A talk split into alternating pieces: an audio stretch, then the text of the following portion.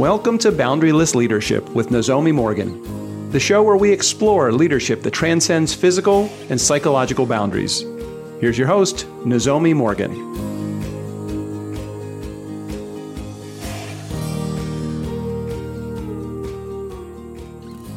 Welcome to Boundaryless Leadership Podcast.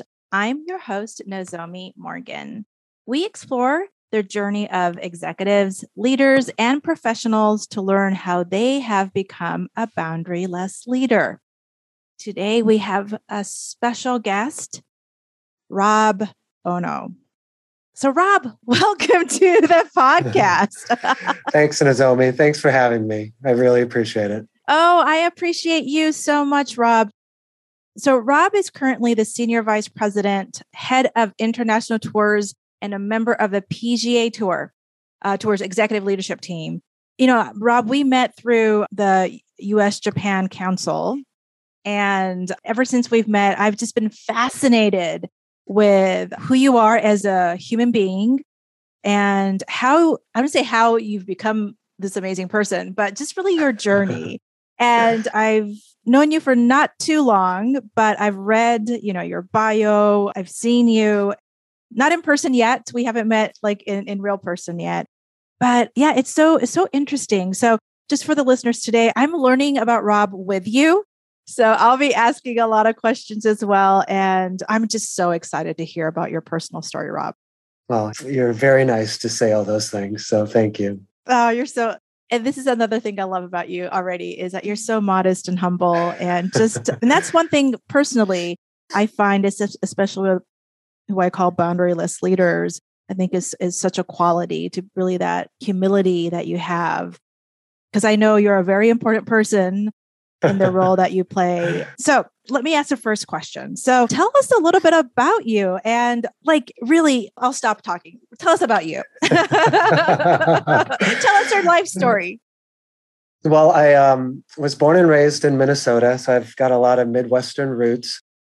I went to school on the East Coast and I was big into sports. So I played hockey, ice hockey through college, and then had a chance to play for a year afterwards in Europe, which was an incredible experience for me to do that. And then I started getting into the working world.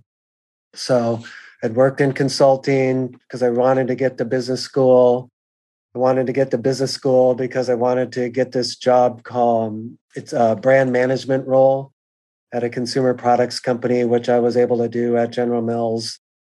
And then from there, I had done something a little different. I took a leave of absence early in my career so I could meet people specifically in the golf industry.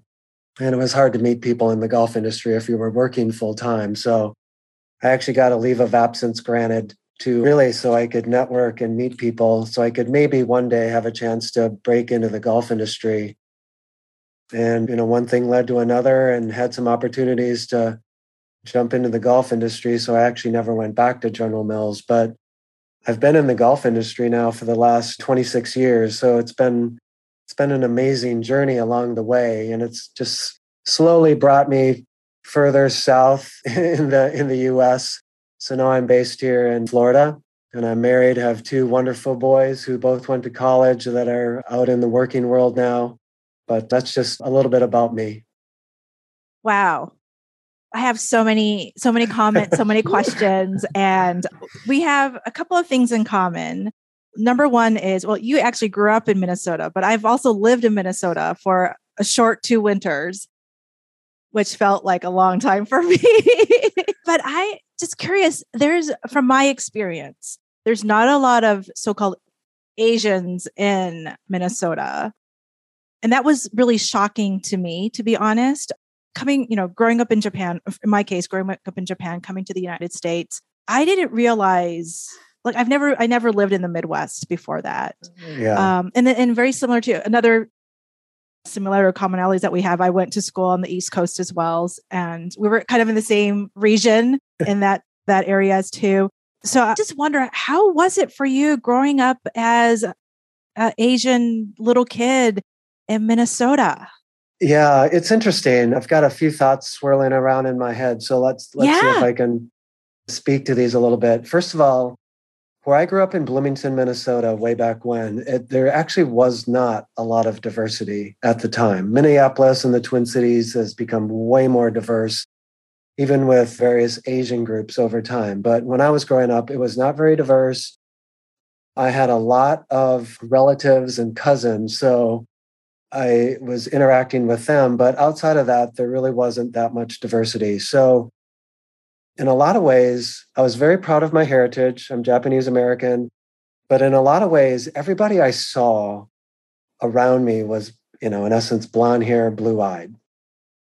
And so, in some ways, just not seeing Asians a lot, other than my relatives, you kind of felt like you were just one of the other people growing up in Minnesota with blonde hair, blue eyed. And so when people would make racial comments to me, for example, on the hockey rink or on the baseball field, sometimes it would actually take me a couple of seconds to figure out they were actually talking to me, only because, like everybody else I saw around me, was blonde hair, blue eyed. So that was one thing that was just, you know, a little different growing up in Minnesota. And it wasn't until I went to Harvard for college where I was exposed to so many Asians and just became a little bit more aware and conscious of my background just because I saw a lot more Asians around me. But it was interesting. I think through high school, I mean, I was I was a pretty good athlete. I was a good student, but I was always known as the you know good Japanese hockey player or the good Japanese baseball player or the good Japanese soccer player. And I think in some ways in my childhood, I had this yearning of just wanting to be accepted for who I am and not necessarily because I was Japanese. So I had kind of these kind of some conflicting thoughts, you know, when I was growing up. So in some ways, when I went to college, even though I grew up a lot of blonde hair, blue eyed people, I just had probably a deep yearning of just being accepted for who I was, not because I was, you know, had a Japanese background. But I think over time, over years, obviously I've, you know, become a lot more aware of my heritage and the culture and my upbringing. And I've just wanted, I've wanted to get more involved in the Japanese American community and the Asian community and wanting to figure out ways to give back and help those in that community and try to help others you know become the best they can be and and appreciate the heritage and the culture that you know that we had in that upbringing. So it's been kind of an evolving journey for me but that's kind of how it started in this kind of non-diverse area of minnesota and then kind of getting exposed to more asians over time. Yeah that is so interesting and i think and this is why it's so fascinating right? Even within the Japanese Americans or, or between the two of, you know, within between us, we have a very different experience because of even though we're, you know, so-called Japanese American, but we have a different upbringing, different history, different way we've we our family has gotten here to the United States. So our experiences are very, very, very different. And I think yeah. that's one thing that makes this, I say topic, but is uh, so important and i'm so grateful that we're having these conversations is that you can't just lump us together with right. you know even as, as japanese americans like because i have a very different experience from you and i just wonder like when i went to minnesota for just like you said even i was there between 2007 to 2009 so probably much more diverse than when you grew up but still when i walked into I, re- I remember walking into the restaurant I was probably the only dark haired person, dark haired and short. Like that was the other thing. Everyone's so tall. But I yeah. really could feel, you know, it was the first time I've traveled all around the world and, you know, lived and lived and traveled in the United States, a lot of places. But that was the first time I really felt different. like, yeah. oh my gosh, I'm the only person, you know, it doesn't matter if I'm Asian or not, that actually has dark hair. And it was just really shocking. And I, yeah, I was thinking, yeah. Nozomi, I was thinking when you said that, it reminded me the year after college, I went to Europe to play hockey. Mm-hmm. And I was mm-hmm. in an area of Germany that actually wasn't that diverse there. And so I would walk around with the dark hair, Asian looking. And I think for a lot of people in this community that I was living in, they had never seen an Asian person ever in their life. And so usually someone would look at you, and if you notice them staring at you, they would typically people would turn away. But I remember that year, people would just stare at you for kind of minutes at a time. and then I didn't speak Japanese. Then I, you know, I spoke English. So I'm yeah. this Asian guy speaking English. And then they, you know, I find out that I play ice hockey. Yeah. so I was just very confusing to them. But it was really uncomfortable for me that year in Germany initially when people would just stare at you for minutes at a time. I mean, you became you became pretty self-conscious actually. Yeah, yeah. Yes. And like on topic but a little talking a little slightly off of it, but so I had an, a different experience. This was not in Minnesota. This is somewhere in the southeast where I was driving, but again, small town. And I remember I was in a gas station because I had to go to the bathroom, right? You need to take those bio breaks. And again, yeah. I'm the only dark haired person. I definitely look out of place. And I do remember, you know, to, your point, like someone staring at me because I, I am out of place. Like, what is this person doing here? Yeah. And I didn't feel like unsafe, but it's just like was really interesting. You know, once in a while, it kind of it just reminds you where you are, who you are. And I didn't take it as a negative experience. I just took it as it's just as a reminder and the funniest thing was, so actually the person who was staring at me was a police officer. And wherever I went, he was following, you know, not following me, but I could, he was always kind of in my sight. So he was yeah. looking at me, right? And I went to the bathroom, I came out, and then I left. I, I got out of the, the store area of the gas station. And yeah. then the police officer followed me too. And the funniest thing is what he said to me was, oh my gosh, you have such beautiful hair. it was the craziest. So I don't know what that meant, to be honest, but it was the weirdest experience I've had. Yeah. So it's there's a lot of interesting stories. And kind of going back to, I think it's important to just remember and remind them. And I always try to really be neutral with those experiences, unless it's something you really have an interaction and yeah. there's some kind of you know some kind of outcome to it but whenever i go through those experiences just kind of taking it neutrally and just remind myself you know there's because how we take it is is also our own filter and lens right like because yeah. if it, if someone else went through they might have had a really good or bad experience yeah. and it's all very personal so yeah but anyhow I was thinking actually, though, as you were talking, when I was living in Germany, you know, I was kind of like this outsider. And I really appreciated some of the people that, you know, came to me and built relationships to kind of take me in or make sure I was okay. Because I definitely felt like I wasn't really belonging where I was. And to feel a little on the outside isn't the most comfortable feeling. So I just was very grateful for those that kind of went out of their way to make me feel comfortable. But it was one thing I learned from that experience, you know, that I've tried to take with me.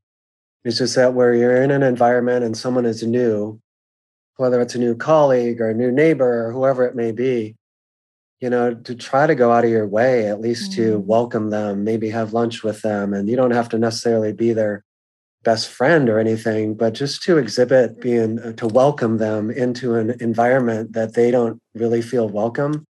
You know, it's really important to do that to help, you know, accept people for who they are and kind of bring people in. And and that's one thing I did learn from my experience over there that I did try to take with me. Yeah, wow, that is such a gift. And I really agree with you. That feeling of not being part of it, that you feel like you don't belong, is such a impacts you so much and just if there's just one person that cares for you that just you know ask you how you're doing or just takes you to some place or invites you to like their home or parties or gatherings yeah. it makes such a huge difference and then yeah that is so important and there's such a lesson in there that we can do at any time anywhere we are yeah. even in today where we are where we, where we live where we work today so yeah thank you for sharing yeah. that Another thing that came up to me as you were just your short introduction that really just blew my mind was that you took a leave of absence to connect and to really meet golf people. And I would just say, with the amazing career that you were having, you know, working at General Mills, which is such a well known, huge company, And I could just I just imagine people going like, how could he do that? Like, where did that eh, courage come from? What? Yeah. yeah. That's not probably, well, it's not typical. I don't think that people would do kind of early on in their career. I don't think yeah. it's typical at all of someone with an Asian background. Right. quit a, you know, or take a leave of absence from a good paying job where you're doing well. And I have to say, I think when I brought it up with, I was kind of newly married. Wow. talking with my wife about it, who was also working at General Mills, and then talking about it with her and then my parents, you know, they were, at first, they were probably like, are you having a midlife crisis early on in your life? But I think as, you know, I talked about it and just why I was passionate about just, you know, trying to break into the golf industry at some point in my career and the reasons why. And I mean, I applaud them for being so open minded and supportive of it because it would have been really hard to do. You know, obviously, if my wife or even my parents were just like totally against what I was doing. But I have to say, you know, after probably the initial shock, they were quite supportive of it. And I really I worked hard during this time off in terms of trying to meet people. I actually did a consulting project at a golf course that I'm truly grateful for for letting me kind of come in and kind of have some credibility for what I was trying to do. But you know, meeting people and kind of selling yourself and trying to network, it's you know, it's not always the easiest things to do. But I did I got myself into a golf trade show that was strictly for people in the golf industry, and they were there to do business with one another. They are not there to meet people like me. But a friend got me into this trade show, and I literally walked around for about four days, you know, 10, 12 hours a day, walking around, introducing myself to different people at different companies. And I haven't done that very often and I hope to not do it again uh, too often. But it's that's exhausting to be kind of on for four straight days, walking around on your feet and trying to get someone interested in you in about three minutes when they literally don't really want to talk to you. So it was, you know, that was an amazing experience in and of itself, but it was, you know, pretty, pretty terrifying, really. But yeah, I did it. And honestly, through that experience, the people I met and through some of the other networking, I ended up meeting I ended up having like three different opportunities to get into the golf industry. So I never actually went back to General Mills. And that's why I jumped over to the golf industry so soon. But it was because of just, you know, the people I met.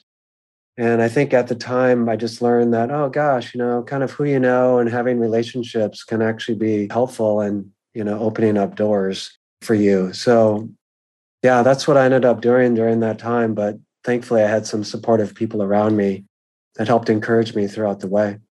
Yeah. So when did you know you wanted to have golf as like your career? Like what, yeah. when, when did it happen? You know, I sound like I played golf all my life. I, I picked, I mean, I played a little bit when I was a kid, but I was playing another sports. So I didn't really have time for, for playing golf too seriously. But I think it was after college, after I stopped playing competitive sports, it was something I could do with my father at the time and obviously other friends. But I think it was the golf. It was a time where all these mega contracts were being signed by other athletes in other sports. And I found it mm. so interesting because sometimes the player would get injured or not have a good season after that, but they were making all this money. And I just noticed in golf, technically, you weren't getting paid unless you played well. So it's like you'd have to play well to, to actually get paid for that week. And so it was more, more of this meritocracy that I was really intrigued with. And then golf, you called a rules infraction on yourself. Like every other sport, you yeah. try to get away with as much as you can. And there's instances where players call a rules infraction on themselves and then they miss the cut. So then they don't get paid that week. Or they actually missed, they didn't win the golf tournament because they called a rules infraction on themselves. And I was like, God, that's just it's so different than other sports. And then the PGA Tour tries to give a lot of monies back to charities in you know wherever they play events.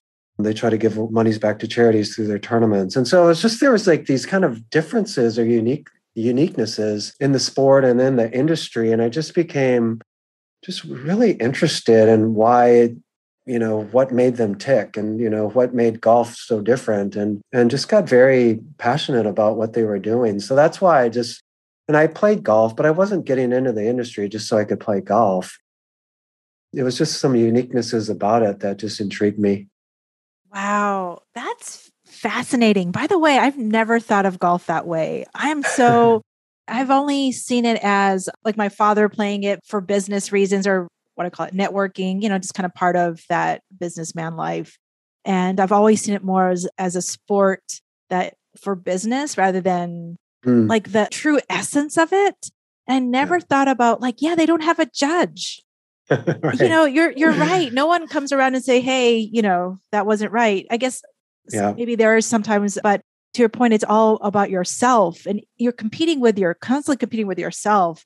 Yeah. And and that is something. Yeah, I never never realized that how man, this is really deep. I will say, Nozomi, though, like yeah. for golf, if you play golf with somebody, and you know, let's say you play with them for four hours, you learn so much about that person. It's almost like traveling with someone. Like you learn so yeah. much about that person. And so it is actually good for business and just even developing personal relationships. But you learn about, you know, is the person person somewhat ethical? Do they try to, you know, maybe try to get away with things a little yeah. bit more than you're supposed to? Are they thoughtful? Are they considerate? Are, you know, can they socialize? I mean, you learn so much about somebody actually when you play the game of golf together. Yeah. It's really, it's actually really revealing. Wow. Um, so that I guess that is something else that's it's kind of unique about the sport. Yeah, Oh, that, my gosh, this is just mind blowing for me. so, in the work that we do with boundaryless leadership, there is the core of it is the reason for being, and which is actually comes directly from the Japanese philosophy of ikigai, which means reason for being. And what you're sharing with me is exactly that you knew what your, it feels like, I don't know if you knew at that time, but you knew why, you know, why I'm here and that's it really to me it sounds like that's what led you to this path in golf. Like just like you said it's not because you wanted to play more because you don't have to be yeah. in the industry to play more right? Yeah. but so for you if you would say if someone asked you why am i here? how would you answer that question? You know i think it initially started of just combining a passion with a career. And i actually thought wow, that's just an amazing thing. And that's why I'm here at the PGA Tour. But I think, you know, as I reflect back a little bit, just because I've been at the PGA Tour now for over 23 years, you know, I met some people along the way that had a deep impact on my Christian faith. It was a player that actually passed away tragically, Payne Stewart in 1999. It led to a men's Bible study. I got invited to it. And I had always kind of grown up in a Christian environment, but that really kind of strengthened and deepened my faith. And I've built a very strong network of friendships and relationships with people. Even, even now, I still stay in touch with on major things that go on in our lives. It's like truly amazing that this bond created, but it also just taught me a lot about myself and my outlook on others. But I think the other thing for me of just being at the PGA Tour is just having and trying to make an impact and make a difference in the world. So I'd mentioned that the PGA Tour, all of our tours try to give monies back to charities and the communities in which we play. And those charities count on these dollars to a lot of times operate in what they do, and they're helping others. So that's really gratifying for, I think, everybody here at the PGA Tour. But I think it was also getting involved with some of these international tours that are development tours to help find and get players from all over the world to get them into our system and move them up and gradually play on the PGA Tour. And we did it at the tour to help diversify our membership over time. But what I've realized is that, wow, like this group that I work with that works with our international tours, we are part of making a huge impact in these players' lives that want to pursue professional golf after they graduate in college. And we're giving them a pathway to develop, compete, get better, and eventually move up. And it's been amazing to see so many players move up to the next level, to the Korn Ferry Tour, and then to the PGA Tour and do well and then they'll express gratitude to us and our staff for everything that we had done for them to help give them a chance to play after college and further develop them and give them a chance to move up and pursue something that they truly love. So just having an impact on those players' lives. And then I think we're impacting really the future of the PGA Tour and kind of the makeup of the players. And hopefully, you know, diversifying the membership over time, which, you know, the PGA Tour is trying to do.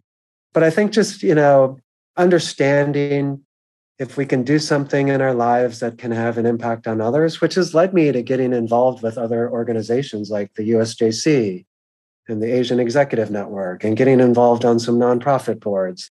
It's like, geez, I have a chance to hopefully make a small impact in things that, you know, that we do. So I think that's been the other realization or gratifying thing that I've, you know, come to realize over time that, you know, hopefully you're your job can have a difference. You can make a difference and make an impact in some way, shape, or form. Wow. Oh, I got chills when you were just talking about that. Thank you so much, Rob. So, question for you. We talked about what is on your mind the most lately. And you talked about, you know, why don't Asians typically rise up into the C suite ranks, especially around like the bigger, like the Fortune 500 companies? And also, how can we best address that problem? What are your thoughts around that now? Yeah, you know, it's interesting. It just over the past year, some people had shared some data, and it said that in the US, Asians, Asian Americans represent 6% of the population, but they represent 12% of the professional workforce. So it's like, oh, well, that's good. I mean, they're Asians are getting jobs and they seemingly are doing well. And then they shared that 1.5% of C suites in the Fortune 500 companies are Asians. So it's like, oh my gosh, that's amazing. Because it felt like Asians are kind of doing well in the professional workforce, but at the very top levels, Asians are very underrepresented. And so, you know, it's just for me, I just became really intrigued with like, oh, why is that? And there's probably a lot of reasons for it. Some people think that, you know, Asians are doing okay in the workforce and i think a lot of them are and but there are actually quite a few that aren't doing very well at all and then there's a whole lot of asians that aren't getting at all into the c-suite level but the perception is oh yeah asians are doing fine aren't they? I think some people even just think asians aren't even kind of a minority group. They're just you know they're just like anybody else. So you know we're just lumped in. But I think a couple things have come to light more recently of there's kind of this massive culture gap of people with kind of Asian backgrounds and what I'll call the Anglo society. And that is Asians typically, Nozomi, have kind of grown up in this culture of work hard, go to a good school, you know, try to do the best you can, keep your head down, don't cause waves, don't really build a lot of relationships, especially with your boss or your boss's boss, you know, you don't really speak up too much in meetings unless you're called on because there's this ultra respect that Asians are taught to have for people above you. But in the Anglo society, like, you know, getting results is obviously important, but there's a huge people side of having influence and who you know and having relationships and letting others get to know you and that's like including your boss and your boss's boss and your boss's boss's boss. yeah. You know, there's just, you know, there's task forces, you have meetings with various levels in the Anglo society. And that's, you know, so kind of speaking up and sharing your opinion and building these relationships is super important. And those can lead you to further opportunities that you might not actually have. And I've seen it, I've witnessed it and so, you know, there's just like this kind of a gap of how we're raised and what's also appreciated and valued in the Anglo society that leads, you know, some people further up the corporate ladder and and for a lot of Asian Americans it just it prevents them. So and we're just trying to share more knowledge about it. I think companies need to be more educated at the management level about, you know, what how other cultures operate and that's just not Asian cultures, that should be all cultures of just bringing more awareness. But yeah, this culture gap is a huge, I think, a huge factor a lot of times. And then the separate one is just kind of the unconscious bias of, you know, just being comfortable with people that are more similar to you. And that's, you know, that's a whole nother process and education. And I think people want to do better. And I think companies want to embrace diversity. It's just, it's just going to take time but we're trying to educate other Asian professionals about why this is. Because if they really want to be the best they can be, they need to understand some of the hurdles they may overcome at some point in their career. And I think some of the lessons we're trying to teach with Asian professionals is that, hey, there's something you can do about it too. I mean, you might need to step out of your comfort zone sometimes a little bit to build relationships with people above you and speaking up in meetings maybe a little bit more than you do. So I don't think it's just like executives have to change. I think Asians as professionals, we need to accept that we might need to change a little bit too, or just modify our behavior a little bit. But I'm, yeah, I'm very passionate about trying to spread the word that, yeah, there's kind of a problem there. And I think there's things that we can do about it. And I want to help be part of the solution. So we started a series called the Rise series that we're just opening up to Asian professionals to just help them understand this problem more. So yeah, it's been on my mind, especially more that I've been more educated about the problem. And yeah, I definitely want to be a part of the solution, even if it's a small part. Yes, absolutely. And I am so grateful. There's there are people like you who are really out there. Like you said, you know, the more the better, right? More voices, more people that are out there really advocating and I totally went through the same the experience that you mentioned, you know, growing up in Japan.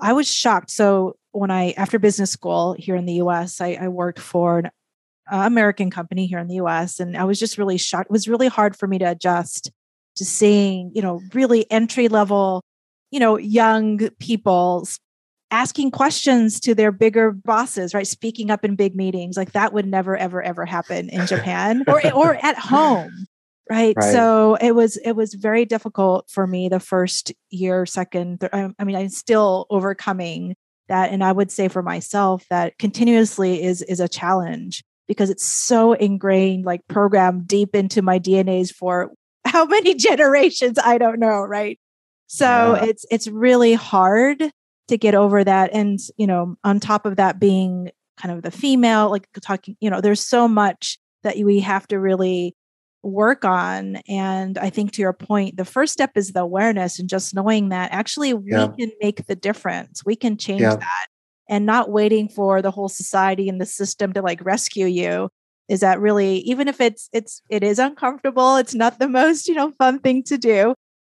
But one step at a time and sometimes you know you you fall miserably on your but sometimes it works and then you have people like you rob who who encourages you and helps you and, and shows you the way.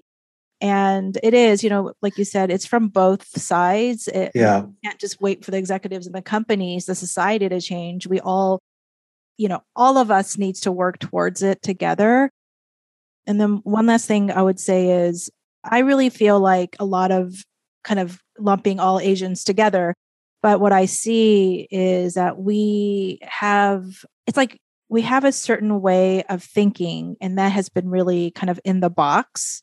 And it's mm. really hard to think about what do I really want to do, mm. not what we've been told or what we've seen, but truly what do I want to do? And that's what why your star Rob is so fascinating that you know you had the support yes but if you didn't have that seed in yourself and say i want to do i want to be in the golf industry there's a lot of people I think that have that passion, but that do not do anything. Not mm. because they can't, right? Not because they physically can't, just because they, I think somewhere inside of them says, Oh, I who am I to do this or I can't do this. And don't even take the action because they they've never seen anyone do that. Mm. And I think they even and maybe they don't have the support, but I think a lot of times, even before that, they say no to themselves. And I think, Rob, you just show such a great example of when you actually take action and like you said you know it's hard it's not that it's not easy it's you know but it's something that you want to do if you keep on going at it something does open up right like and i think yeah. that's by you know sharing stories like yours there's such a gift in that so thank you so much for for you being know, you oh, thanks nozomi I appreciate it. I've made a lot of mistakes in my life too. But I will say, yeah, I think one thing, I mean, really, I've learned, and maybe I wish I would have known it earlier, it's mm-hmm. just, it's okay to take risks and it's okay to fail. And I think sometimes, and again, I'll kind of lump Asians together because, you know, there's so much diversity within Asians, but sometimes Asians, you know, were raised to do well in school and not fail and, you know, be good at whatever you're doing.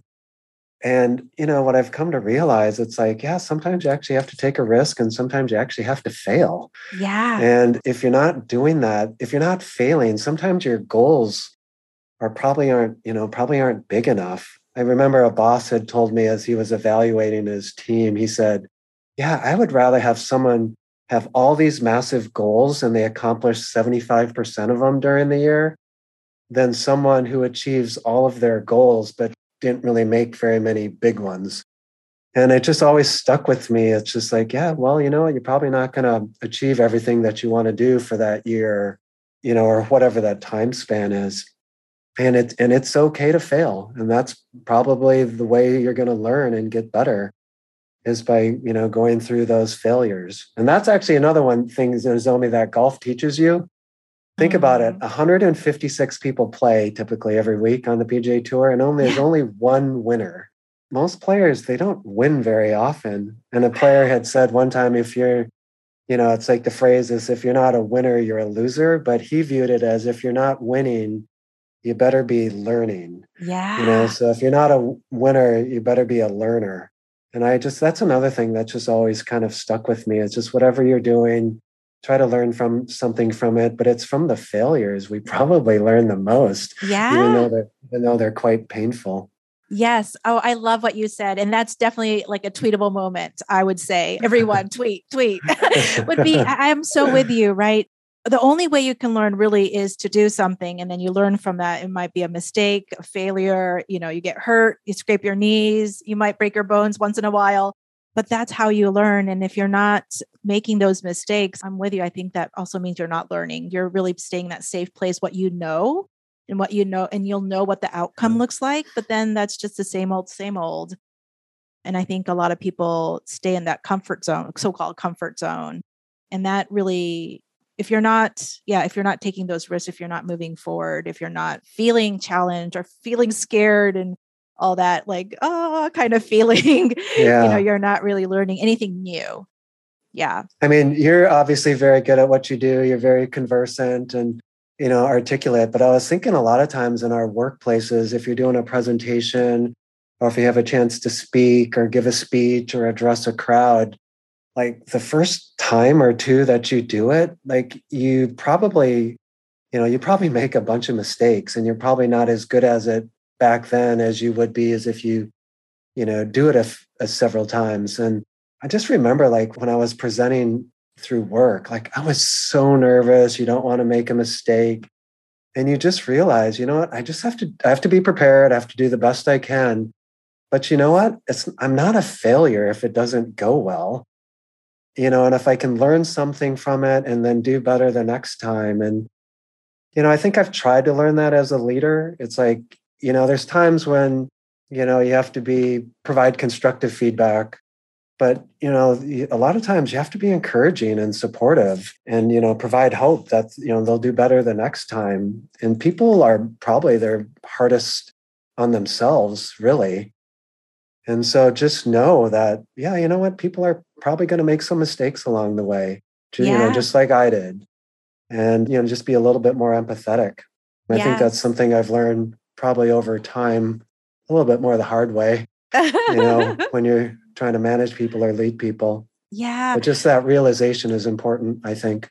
I'm with you. That reminded me of something my boss, actually, not my, my colleague told me. We were late for a client meeting, and my team member, she was late and I was upset, right? Because it's a client meeting. And I was like, why were you late? And then my colleague in a different department was like, you know, don't do that, right? Like she already knows, she's already feeling bad that she's late. It's not like she doesn't know that she's late.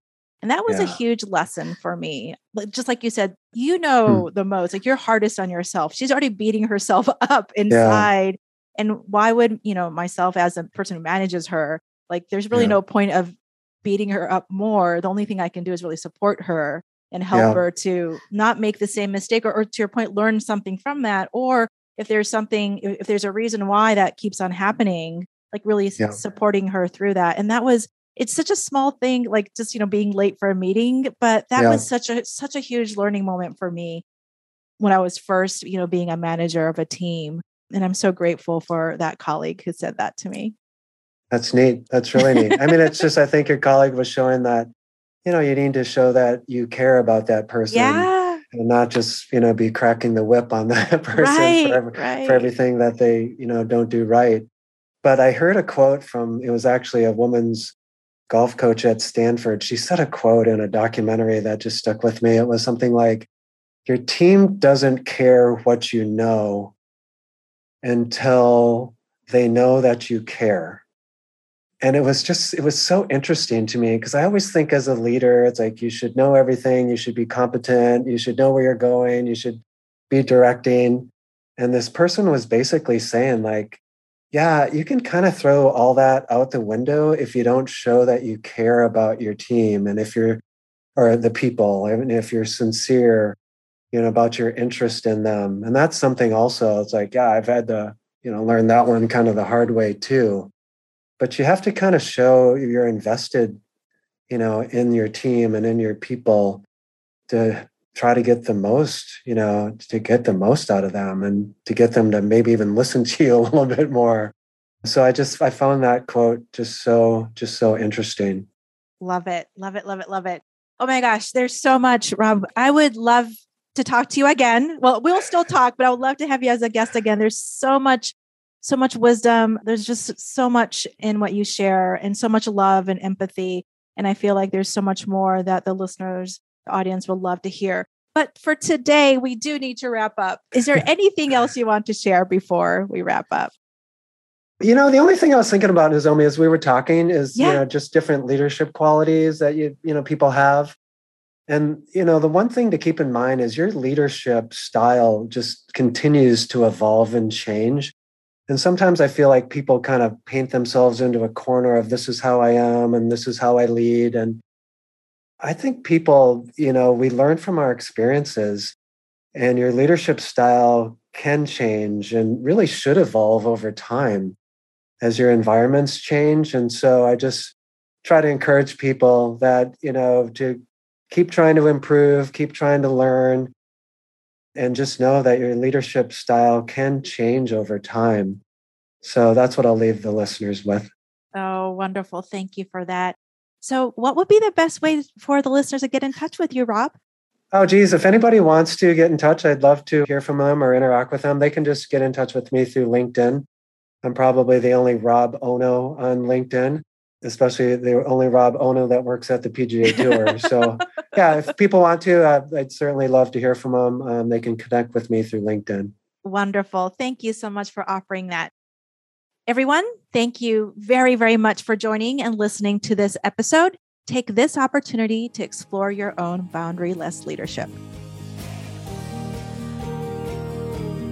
Thank you for listening to Boundaryless Leadership with Nozomi Morgan. Be sure to check the show notes for information regarding today's guest and to email Nozomi directly. Join us next week for another episode.